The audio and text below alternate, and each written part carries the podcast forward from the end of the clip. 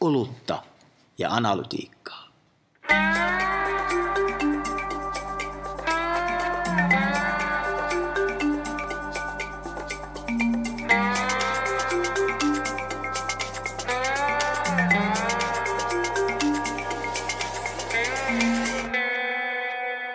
Olutta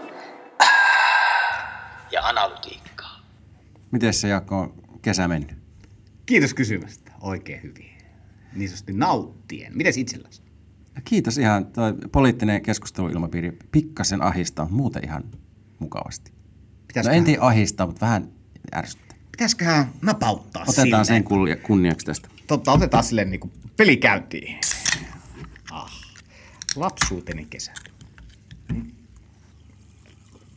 Täällä ollaan taas. Joo, nyt ei puhuta meidän kesästä tässä jaksossa, vaan media-alan kesästä, eikä kaikesta siitä, mitä tapahtui, koska siis media-alallahan tapahtui todella paljon. Kyllä.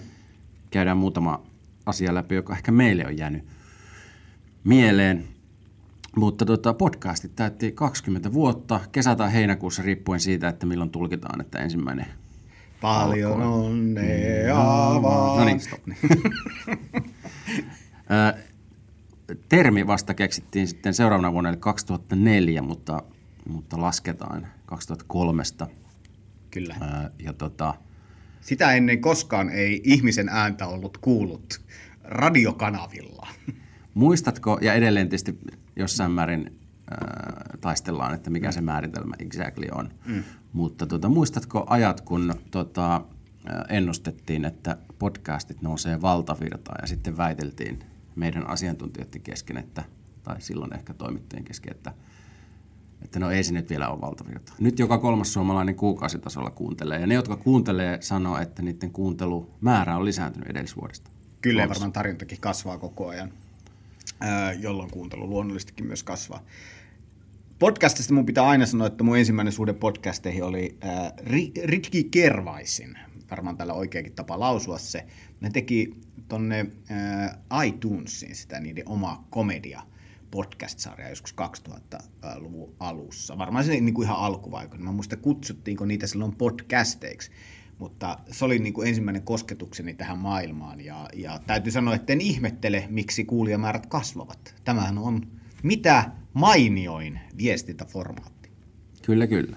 Tota, kyllä jo, jonkunlaista tämmöistä, jos puhutaan siis tavoittavuudesta, niin jonkunlaista saturaatiota on tapahtunut. Että ei se enää, niin kuin, niin kuin me on aikaisemmissa jak- jaksoissa puhuttu, niin, mm. niin tietynlaiset niin kuin bisneksen rajat ainakin näillä nykyisillä malleilla on tullut vastaan. Kun katsottu näitä top-listoja esimerkiksi Jenkeissä, niin siellä on niin kuin, siellä ei kauheasti uusia podcasteja enää Ei ole. ole. Että tämä niin kuin vähän silleen pirstaloituu, mutta on varmasti tullut jäädäkseen. On tullut ja siis no, fo- formaattina ehdottomasti jäädäkseen, mutta kyllä se, kyllä se niin kuin väistämättä niin on, että koska tämä on myös hyvin, äh, miten sen sanoisi, intiimi väline tietyllä tavalla. Äh, mm. et, et, se on niin kuin hyvin henkilökohtainen äh, mediamuoto.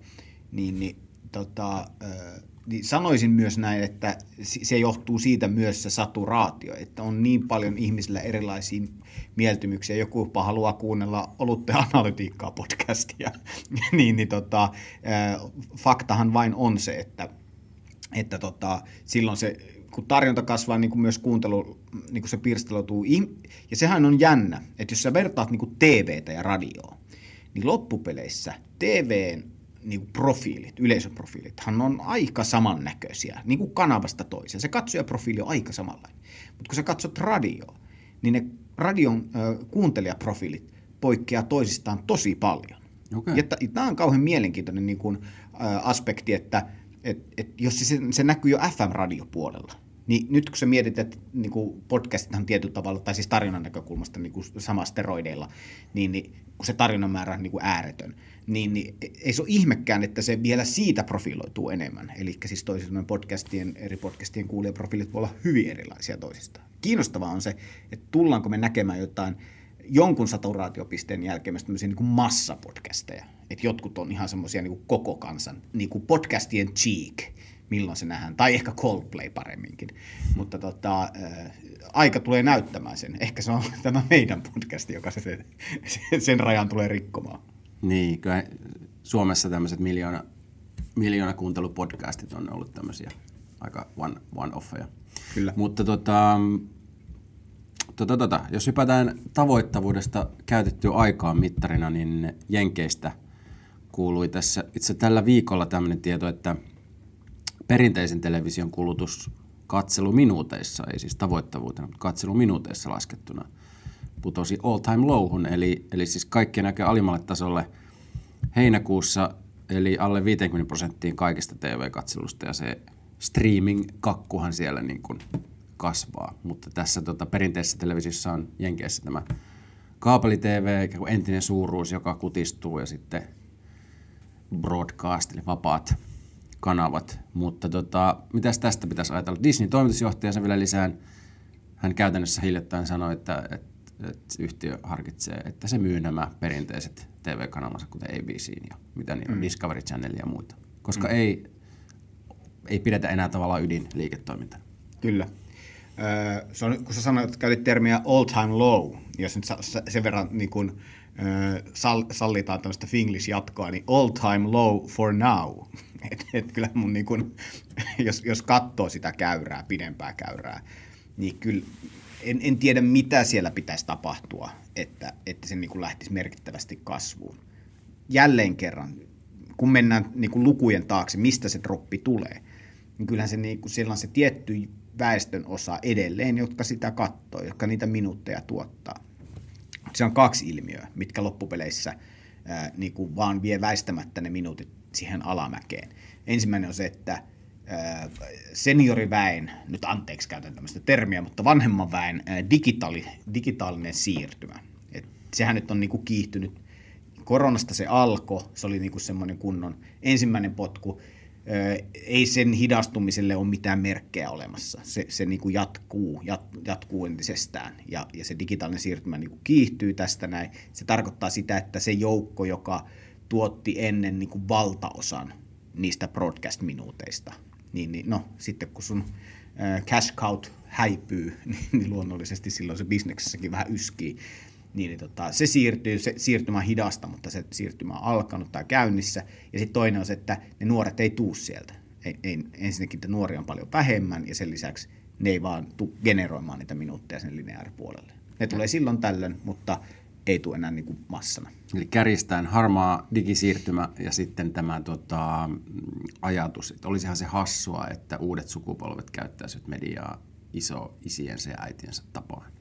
Ei mun mielestä mitenkään hassua. Todennäköisesti se voi, se voi olla mahdollista, mutta se vaan, että heillä on vaan toisia vaihtoehtoja Siinä määrin. Siinä määrin. Mutta tähän liittyen onkin, oli kollegan kanssa tota, hyvä keskustelu siitä, että olisi hauska käydä tarkemmin läpi, että minkälaisia virheoletuksia itse on tehnyt mediasta kyllä 50 vuotta sitten, niin kyllä ihan voin sanoa, että, että olin siinä uskossa, että perinteisen television katselu koko väestössä laskisi paljon kovempaa vauhtia Suomessa kuin mitä se on tehnyt. Ja nythän me tiedetään, että tavallaan vaikka siellä nuoremmassa ikäluokassa se on aika rajua näistä edellä mm. mainitsemista mm. syistä. Niin sitten kun meillä vanhemmat ikäluokat kuitenkin sitä television katselu mm. tekee niin kuin todella paljon. Kyllä. Ja sitten kun katsotaan keskiarvoa, niin ne mm. käppyrät laskee ehkä hitaammin kuin mihin on totuttu. Mutta, mutta niin kuin se, että onko joku tipping point tässä, kun en osaa tätäkään mm. suomeksi sanoa, käynnissä, niin ehkä, ehkä virheestä on oppinut sen, että en nyt vielä lähtisi ennustamaan, että kohta se kaikki romahtaa. Ei, ei, ei se sieltä mihinkään romahda, vaan se vaan koko ajan laskee. Se laskee niin kuin laskiaismäessä liukurilla lapsi. Eli, eli kyllä se sieltä alas tulee, mutta se kysymys on vain, millä vauhdilla. Ja, ja, ja siitähän sinne niin kuin loppupeleissä on kyse, että voi olla, että sinne, se siirtymä on niin kuin hidasta. Että no eh, en tiedä, onko itse ennustanut koskaan. No varmaan, koska itse ennustan koko ajan joka päivä jotain. Mutta kyllä mä niin kuin nyt, kun olen seurannut ehkä intensiivisemmin tätä, tätä teemaa tässä viimeiset vuodet, niin kyllä mä sanoisin, että – on se hitaampaa kuin mitä mä ajattelin, että se on. Koska se on kuitenkin niin, se on niin pysyvää se tietyn väestöryhmän katselu vielä. Että et sitten se kysymys on se, että mikä, mikä voisi olla semmoista niin kuin heille niin kuin tätä nykyistä parempaa tarjontaa tai palvelua, että se siirtymä kiihtyisi. No, yksi, yhden keinon mä niin kyllä voisin kuvitella, että millä se siirtymä mm. kiihtyy, ja se kiihtymä on se, että se tarjonta vähenee. Eli sulla joko vähenee kanavat, tai vähenee sisällöt niillä kanavilla. Nythän, jos sä katsot viimeistä kymmentä vuotta, ne, mitä meillä on tullut 20 kanava, TV-kanavaa lisää mm. niin kuin Suomeen, niin kyllähän fakta on se, että jossain vaiheessa se että et tokkopa niitä nyt ei enää ehkä lisää tuu. Ja sitten kun ne rupeaa vähenemään, niin se väistämättä sitten vähentää sitä kokonaispottia. Mutta sitten taloustilannehan niin vähentää myös niin kuin näiden suoratoistojättien sisältöhankintoihin käyttämiä resursseja. Mutta tietysti Kyllä. jos katsoo koko markkinaa, niin on niitä toimijoita niin paljon, että et, mm. ja sitten on tekoälyt ja muuten, niin tuskin kehtaa sanoa, että niinku se kaman määrä, mahdollisuuksien määrä kauheasti mä, vähenisi. Mä sanoin, että se isompi, isompi paine on varmaan toi, ö, tällä hetkellä tulee niin kuin mainostajamarkkinalta. Eli se, että nyt, nyt kun me nähdään, niin esimerkiksi Netflixkin on hakeutunut sinne mainostajamarkkinaan, eli haetaan sitä lisää niin kuin jalkoja, minkä varassa seistä, ja kun tulee niin kuin lisää toimijoita siihen mainosmarkkinakilpailuun, ja mainosmarkkinahan pitkälti ollut esimerkiksi lineaarisen TV-rahoittaja, niin, niin niin kyllähän se, se kone, kun tässä talo, vallitsevassa taloustilanteessa yski, niin sehän on ehkä se suurin, suurempi syy kuin esimerkiksi se kulutuksen väheneminen. Mm. Ää, miten itse arvioisin?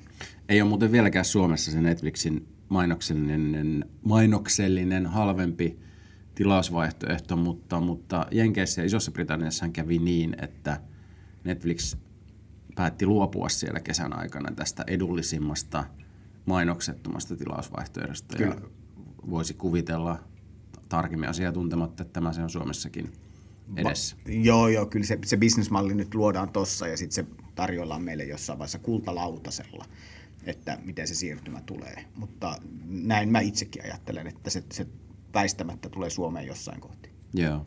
Siinä varmaan piilee se, että Netflix itse asiassa on äh, niin kuin paikallisessa niin kuin mainosvaluuttamittauksessa mukana Jenkeissä ja UKssa. Netflix ei ole mukana niin kuin muilla markkinoilla va- valuuttamittauksessa, mainosvaluuttamittauksessa, eli siis sitä, missä raportoidaan niin kuin katsojamääriä et al. Niin se, se on todennäköisesti se syy, että ne askeleet on varmaan jotakuinkin sellaiset, että niillä on tarpeeksi uskottavaa niin kredibiliteettiä lukujensa taustalle, joka tarkoittaa sitä, että ne on mukana tämmöisissä yhteisissä mittausyrityksissä, jonka Joo. jälkeen sitten he pystyvät se business liiketoimintamallissa tuomaan sitä kautta. Asiakkaan kannalta käytännössä, kun Suomessa maksat peruspaketista Netflixillä niin noin 8 euroa nyt, niin mm. sitten tulee se maino, kun tulee se mainoksellinen, niin se on varmaan veikkaa 599 tai jotain 6 euron luokkaa, jos niin laskee näistä nykyisistä jenkkihinnoista vaikka niin. valuuttamuuntimilla. niin. Mutta tavallaan niin kuin, saat 2 euroa alennusta siitä, että sut pakotetaan katsomaan mainoksia. Sut mahdollistetaan katsomaan mainoksia. No niin. niin että sä, sä, sä voit mennä sinne markkinointiosastolle. ei, ei, ei, ei, totta kai. No, se on aina hyvä muistaa, että, että, on, onko se mainosten katsominen kahden euron arvosta vai, vai tota, onko se niin kuin, miksi se hinnanvähennys on vain kaksi euroa. Kyllä. No sitten tota, ö, muista suoratoisto jäteistä, niin tota, tosiaan Netflixillähän tilaajamäärä niin kasvoi, mutta Joo. sijoittajat ei ollut välttämättä kuitenkaan täysin tyytyväisiä. Öö, ja tulevaisuuden näkymät ei ole ehkä älyttömän hyvät, mutta tota, öö, Warner Bros. Discovery, joka omistaa esimerkiksi CNN ja sitten Discovery Plus ja HBO Maxin, niin, niin tappiot pieneni, mutta siellä on siis miljardien säästökuuri edessä. Ja nythän nämä pakko luntata, koska tässä menee niin kuin Discovery Plus ja HBO Max, kun on Jenkeissä jo yhdistynyt Max-nimiseksi suoratoistopalveluksi, okay. joka tulee suomeksi, mutta kun ne yhdistettiin, niiden tilaajamäärä hän tietysti pieneni, Totta. joka näkyy sitten tuloksessa. Mutta Suomeen kai tämä yhdistäminen tulee niin kuin ensi vuonna. Eli, eli tämä niin kuin, jos joku pysyy, niin se on tämä brändisillisalaatti. Mä en pitkään aikaa enää pysynyt perässä tästä, että, että miten se menee, mutta no, tota, varmaan jossain on joku tutkinut, että se Max on niin kuin ehdottomasti paras tapa myydä striimauspalvelua tällä hetkellä.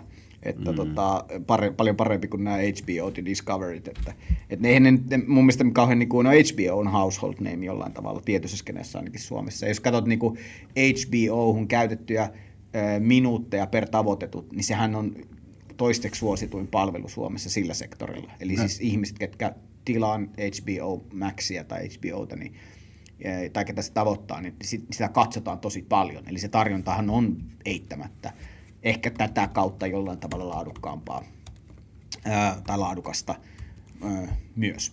Mutta tota, ää, en tiedä sitten, miten nämä kaikki brändisekoilut, että kun sitä tippuu se HBO, no ehkä ne ihmiset, jotka sen HBO halunnut, on jo sen ottanut käyttöön, koska en mä, se ei tule koskaan Suomessa varmaan olemaan, jälleen kerran, kun sanotaan, ei tule koskaan olemaan, niin tämä on eittämättä ensimmäinen kohta, missä olen väärässä, mutta HBO ei ole mikään massapalvelu, vaan se on sitten loppupeleissä jälleen kerran Suomessa aika marginaalipalvelu.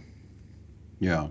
Tota, Disney Plusasta täytyy se sanoa, että hän päätti aika kovista hinnan korotuksista. Täytyypä tämäkin lu- luntata. Tota, koskee siis Suomessa nousee tota, ensimmäinen marraskuuta Joo. alkaen, niin tuota tuota. Tästä on Nehän tuli- 22 prosenttia. Niin, Nehän kuka- tuli siis tosi halvalla hinnalla Suomeen. Ne, ne on toiminut koko ajan, koska ne on halunnut sitä niin kuin tietyllä tavalla sitä massaa. He ovat pyrkineet vähän niin kuin siihen Netflix-positioon. Siinä ei ole kuitenkaan vielä, ne ei ole onnistunut. Silloin kun ne tuli, nehän sai Netflixiin niin kuin Suomessakin tilaajakantaa otettua, napattua tietyn osuuden pois siitä. Mutta yllätys, yllätys, ei ne sen jälkeen ole kauheasti saanut niin kuin kasvatettua näistä niin kuin tavoittavuutta tai markkinaosuuttaan. Et, et se pyörii siellä vähän isompana kuin, äh, isompana kuin HBO, mut, mutta tota, jälleen kerran täytyy sanoa, että Disney, jos HBOta ne, ketkä sitä tilaa katsoo paljon, niin se Disneyllä ne, ketkä tilaa katsoo sitä vielä enemmän. Eli se taitaa olla ehkä semmoinen sitouttavin suoratoistopalvelu Suomessa, mitä on. Jep. No tuota, Jolloin voisi ajatella, että ne ihmiset myös ajattelee, että tästä voisi maksaa enemmänkin, jos he kokee, että, että tietyllä tavalla rahalle saa vastinetta. No tässä kun kesän näitä media-alan ilmiöitä, mitä on jäänyt mieleen, käydään läpi, niin kyllähän Viaplay on ehkä se yhtiönimi, joka on jäänyt niin kuin eniten mieleen tässä, kun on seurannut, oli siinä alkukesästä erityisesti tota, useampikin juttu Kyllä. tota, siitä, että, että tota, todella huonosti menee ja tavallaan niin kuin taustalla laimpi ilmiö näissä niin kuin valtavasti kasvaneissa urheiluoikeuksien hinnoissa, joiden jälkiä sitten tavallaan korjataan. Ja tietysti tässä on yksi lonkero tuonne MTV-henkin, jonka, joka on niin kuin media-alan kannalta todella harmiksi, niin joutuu todella isot YTt Kyllä. aloittamaan. Mutta tota, media-alan niin kuin moniäänisyyden ja muun kannalta niin kuin tosi harmi. Ja tota, mutta todella isot niin kuin mannerlaatat liikkuu nyt tässä urheiluoikeushommassa. Se on varmaan monelle, sanomahan taisi irtisanoutua kaikesta tämmöistä urheiluoikeuksien ostamista ennen kuin siinä on mitään järkeä, että he taisi sen verran ottaa niin kuin näpeilleen, jos näin sanotaan, silloin liika-aikaan näistä urheiluoikeuksista, mutta kyllähän Viaplay vei se ihan omalle tasolle. Sen, että kun he tavoitti semmoista niin ylivoimasta markkinapositiota niin kuin tarjonnassa ja, ja, ja niin kuin oikeuksissa, että kyllähän se, se niin kuin tavallaan se sekoitti varmaan ja voi sekoittaa aika moneksi vuodeksikin markkinaa, koska jos joku on sulle maksanut 100 yksikköä siitä oikeudesta näyttää sitä lajia, ja, siis sä niin kuin lajiliiton edustajana, ja nyt sitten yhtäkkiä sulle seuraavaksi tarjotaan 20 yksikköä, mikä olisi varmaan ehkä se realistinen taso mahdollisesti. Niin kyllä sä vaan hetkinen, mä oon tehnyt budjetit jo sen sadan mukaan, niin, niin nyt mulle annetaankin 20 yksikköä näistä oikeuksista. Niin kyllä tämäkin tulee olemaan, tämä on kauhean kiinnostava kysymys, että mitä, mihin kaikkialle tämä Viaplay-homma niin tulee vaikuttaa, että onko ne luonut niin illuusion markkinasta, mitä oikeasti ei ole, koska selvästihän siihenhän se Viaplay-homma niin tyssäs, että eh, he ovat maksaneet liikaa asioista, mistä ihmiset ei kuitenkaan ole valmiita maksamaan sitä määrää. Mutta kyllä mun mielestä se hauska se Viaplay-keisissä oli se, että mun mielestä alkuvuodesta, että ei tarvinnut kuin seurata somea tai jotain kavereiden WhatsApp-rinkejä, ne rupesi huomaa sitä niin kuin, palautetta Viaplayn suuntaan niin kuin hinnoittelumalleista ja vastaavista. Mm. Et mun mielestä se niin kuin näkyy, että siellä se rupesi jo yskimään, että hetkinen, että nyt ei, nyt ei ole kestävällä pohjalla, että se hinnoittelu lähtee, se paketointi on niin kuin asiakkaiden mielestä väärin ja hinnoittelu ei vastaa niin kuin asiakkaiden saamaa kokemusta. Eli klassisesti mentiin oikeudet edellä ja unohdettiin, unohdettiin se pirullinen asiakas siitä yhtälöstä, että miten, miten me tästä tämä rahaa tehdäänkään. Mutta joo, toi yhtälö kun purkautuu, niin varmaan mannerlaatta kysymykset, että mihin kaikkialle se vielä vaikuttaa. Mutta kyllä tämä ala tuntuu sillä tavalla niin kuin elävän eh, ehkä aaltoille, mutta kuitenkin, että, että, että, että aina on kuitenkin yksi tai kaksi tosi isoa, hyvin isoksi pyrkivää niin kuin, niin kuin volyymin Kyllä. avulla tavallaan ratsastavaa niin kuin röyhkeitä Kyllä. toimijaa, mutta, mutta olisiko tästä tavallaan niin kuin jotain oppia johonkin, niin ehkä sen sitten näkee, että tavallaan, että millä, hinnoilla sit noita oikeuksia haalitaan. Mutta tota, Tai ainakin, jos meinaat haalia, sinä seuraava öykkäri, joka meinaa tota, mediamarkkinoilla lähteä mullistamaan, niin ota yhteyttä Olutta ja Analytiikka podcastin tota, Kalle ja Jaakko, ja me voidaan kertoa sulle pari faktaa media-alasta, ja kertoa, että miten tällä, miten tällä alalla voi, niin kuin, mitkä realistiset ansaita logiikat. Ehkä parempi kuin että ei. Ette. Hei, tota, ö, tämmönen, miten sitä nyt sanoisi, tämmönen niin yhteiskunnallinen puoli ehkä tältä kesältä on vielä jäänyt pimentoon, mutta kyllä tuossa ainakin omaa kesän alkua hieman varjosti tämä poliittisen keskusteluilmapiirin ja muunkin kuin poliittisen keskusteluilmapiirin kiristyminen ja, ja tota, jonka yksi tämmöinen lonkero oli tämmöinen, ei enää mediakritiikki, vaan mediaviha, niin se kyllä pisti miettimään ja kyllähän se tietynlainen öyhytys vielä jatkuu. Ja mun mielestä tämä ei niin kuin mustavalkoinen asia lainkaan, voidaan jatkaa jos ehditään, mutta että, että kyllä se niin kuin todella ankea ajatus on, jos me ollaan niin kuin Yhdysvaltain tiellä tässä tämmöisessä kahtia jakautumisessa myös mediamarkkinoilla. No, jälleen kerran ehkä pitää tarjota tämä unpopular opinion, mutta tota, mediasaralta media on aina lähtenyt siitä lähtökohdasta liikkeelle, että kaikki rakastaa mediaa. Ei se niin ole. Ei, harva ihminen aidosti rakastaa mediaa. Totta kai ihminen, on, niin kuin ihminen voi niin kuin rakastaa sitä ajatusta siitä, että on olemassa täysin niin kuin, niin kuin, niin kuin näistä instituutioista ulkopuolinen taho, joka jollain tavalla objektiivisesti lähestyy ja harmonisesti lähestyy kaikkea tätä, tuoden semmoisen tasapuolisuuden käsityksen. Mutta Suomi on, Suomikin on, vaikka on, on pieni maa, niin on kuitenkin iso maa. Meitä mahtuu tänne hirveän erilaisia ihmisiä. Ja mun mielestä se on vaan niin kuin lähtökohtaisesti hyväksyttävä.